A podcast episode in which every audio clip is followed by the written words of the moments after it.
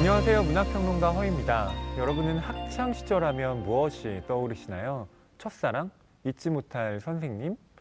늘 붙어 다니던 친구? 그런데 정말 좋은 기억만 떠오르시나요? 아마 떠올리기조차 싫은 나쁜 기억도 많으실 겁니다. 입시 경쟁과 학벌주의에 시달리는 한국의 현실에서 학창 시절은 결코 즐거운 시절로만 추억되기는 어려울 것 같습니다. 다시는 돌아가고 싶지 않다고 말하는 사람도 있고요. 종종 시험 보는 악몽을 꾼다고 말하는 사람도 있죠. 학창 시절을 테마로 쓰인 소설집 다행히 졸업에 참여한 한 소설가도 이렇게 양가적인 답변을 했습니다.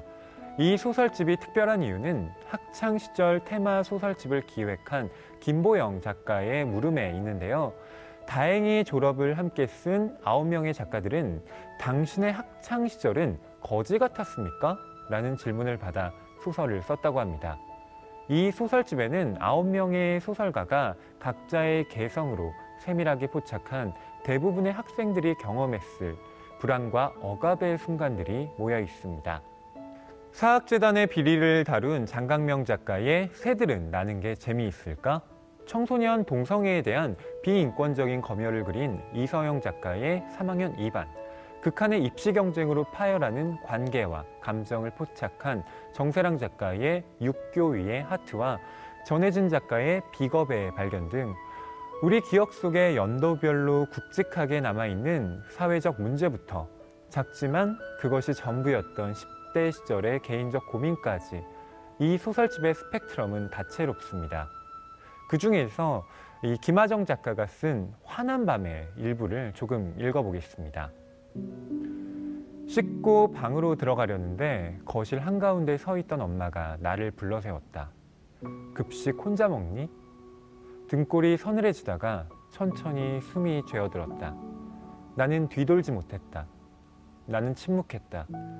대답을 잃자 남은 게 침묵뿐이었다. 엄마에게 등을 돌린 채 멀거니 서서 나는 한참 동안 대답을 찾아 머릿속을 헤맸지만 끝내 아무런 문장도 만들어내지 못했다. 야자가 끝나고 집으로 돌아가는 길, 나는 집과 학교를 두고 무엇이 더 싫은지 무게를 달았다. 학교를 떠올리면 괴로움과 그리움, 유쾌함과 씁쓸함, 지긋지긋함과 해방감이 연이어 떠오르는 독자들에게 다행히 졸업은 어른이 된다는 것이 무엇인지 묻는 특별한 경험이 되리라 생각합니다. 두 번째로 소개해드릴 2주의 번역서는 그림자 노동의 역습입니다. 여러분은 스팸 메일을 지우느라 한참 시간을 보내신 적 있으신가요? 온라인 쇼핑몰에서 물건을 구입하면서 공인인증서의 벽에 가로막혔던 적은요? 이제 현대인이 관리해야 하는 디지털 정보는 기하급수적으로 늘고 있습니다. 주기적으로 바꿔야 하는 비밀번호는 갈수록 길어지고 복잡해지고 이제는 특수 문자까지 넣어야 하죠.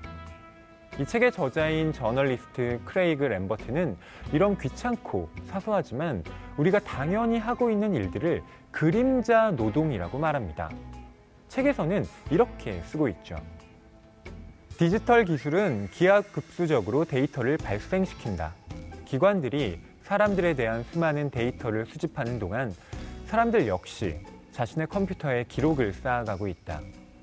파일, 북마크, 다운로드 받은 음악, 비디오 트랙, 사진 앨범, 이메일 메시지, 애플리케이션과 온갖 종류의 저장된 데이터는 그것들을 관리하고 지키고 업데이트하고 백업까지 하라고 요구한다. 좋든 싫든 사람들은 모두 그림자 노동을 하고 있다. 그가 말하고 있는 이 그림자 노동은 오스트리아의 사회사상가 이반 일리치가 주창한 개념에서 착안한 것인데요. 오늘날 현대인에게 보수가 없지만 기본적으로 수행해야 하는 일들이 얼마나 많은지를 지적하고 있습니다. 이를테면 그림자 노동이 증가하는 이면에는 인건비를 최대한 줄이려는 기업들의 책략이 있다는 것입니다. 인건비를 줄이면서 이전에는 직원이 하던 일 중 일부를 고객 스스로 처리하도록 하는 것이죠. 예컨대 우리는 카페에서 직접 음료를 갖고 오고 영화관에서는 터치 스크린으로 티켓을 발권하죠. 이렇게 그림자 노동은 대체하기 쉽다고 여겨지는 초보적인 일자리, 저임금 미숙년 일자리를 사라지게 하는 원인이 됩니다.